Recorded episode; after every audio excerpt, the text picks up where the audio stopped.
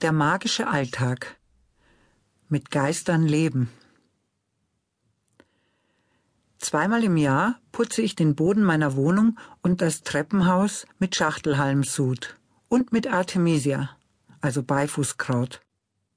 Das vertreibt unangenehme Energien und holt die wilde Kraft ins Haus. Auch das Putzen der Wohnung mit ätherischen Ölen schafft eine Art Geisterhängematte, in der sich friedliche Energien gern aufhalten. An meiner Tür hängt eine Hühnerkralle, die potenzielle Einbrecher wirksam entmutigt. Wie macht sie das? Einerseits jagt sie den meisten Menschen Gruselschauer über die Haut.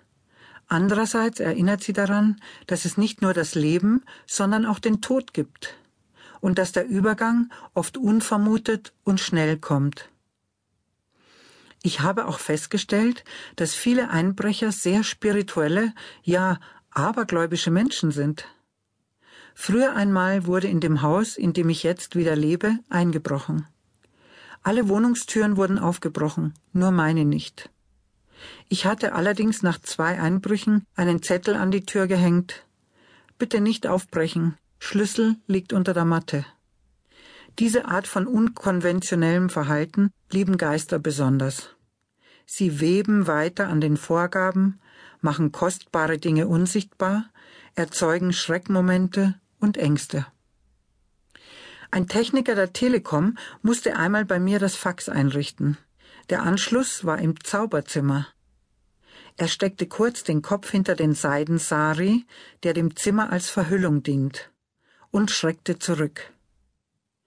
Ich musste seinen magischen Hörer, mit dem er Leitungen abhören und Kontakt zu allen möglichen Anschlüssen herstellen kann, einstecken. Er reparierte ein bisschen am Fax herum und ging wieder. Seinen Hörer vergaß er. Drei Wochen später rief ich ihn an. Was ist los? Wollen Sie nicht endlich Ihren Hörer wiederholen? fragte ich. Er fiel aus allen Wolken. Bei Ihnen ist er, und ich habe schon jemand anderen verdächtigt. Er wusste überhaupt nicht mehr, dass er den Hörer bei mir verwendet und vergessen hatte. Ich erzählte es den Geistern im Zauberzimmer. Vorher hatte ich Göttinnenplätzchen gebacken und ausgelegt. Das gab ein lustiges Fest.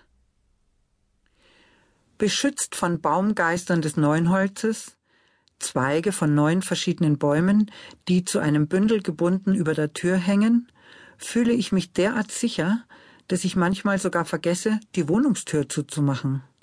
Ich merke es erst, wenn meine alte Nachbarin klopft und sagt, Sie haben Ihre Tür schon wieder nicht geschlossen. Die Geister meiner Grünpflanzen fühlen sich anscheinend ohne mich am wohlsten, denn sie blühen am schönsten, wenn ich nicht da bin. Wahrscheinlich ist denen mein Geist zu unruhig. Im Flur meiner Wohnung habe ich vor dem großen Spiegel einen Steinaltar aufgebaut. Steine erinnern mich daran, dass Zeit keine Rolle spielt und Verdichtung von Energie wesentlich zur sinnlichen Erfahrung dieses Lebens beiträgt. Steine liegen auch in allen Zimmern. Mit ihnen kommuniziere ich am liebsten. Manchmal lege ich sie zu einem Kreis, setze mich hinein und lausche auf ihre unhörbaren, aber fühlbaren Botschaften. Vielleicht ist es wie mit den Pheromonen, mit diesen feinstofflichen Düften, die man nicht wirklich riechen kann. Es gibt irgendwo im Körperuniversum eine Art Navigationssystem, das diese von den Sinnen, vom Bewusstsein erstmal nicht wahrnehmbaren Impulse aufnimmt und einordnet. Dieses System wird gern Intuition genannt, aber ich glaube, irgendwann wird man wissen, dass es gar nicht so mystisch und geheimnisvoll ist, wie wir jetzt denken. Nur weil wir noch keine Messgeräte dafür haben. Wahrscheinlich fühlte sich auch der Hausverwalter, der einmal zu Besuch kam, von meinen Geistern verzaubert. Ich habe nämlich nie erfahren, was er eigentlich wollte. Dafür erzählte er mir, dass er auch einmal längere Zeit in Bali war. Wie fast alle Menschen habe ich überall Fotos von all jenen, die ich liebe, deren Anwesenheit ich gern spüre, wenn sie nicht selbst da sind. So wie im Winter die Heizung angenehm ist, empfinde ich auch ihre Energie als wärmend. Die Anwesenheit der Geister in meiner Wohnung ist wie ein Lied, auf das ich höre, wie ein Gewebe, das mich einhüllt, wie ein Teppich, in den ich mich einrolle, wie ein feiner Geruch, den ich genieße, wie der köstliche Tee, den ich trinke. Im Göttinnenzimmer ist diese Energie besonders stark.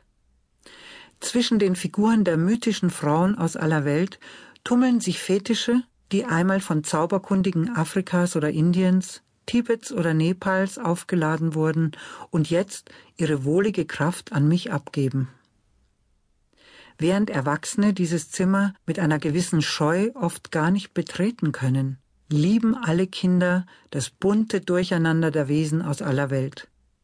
Und wer sich dem Raum mit Wohlwollen und Heiterkeit nähert, findet dort die gleiche Energie wieder. Der Meteorstein pulst unablässig seine langsame, dichte Energie durch die Wohnung. Manchmal trage ich ihn in die Nacht hinaus und zeige ihm den Sternenhimmel und den Mond. Als Kind hat mich die Unendlichkeit des Weltalls, die Dunkelheit des weiten Raums oft geängstigt.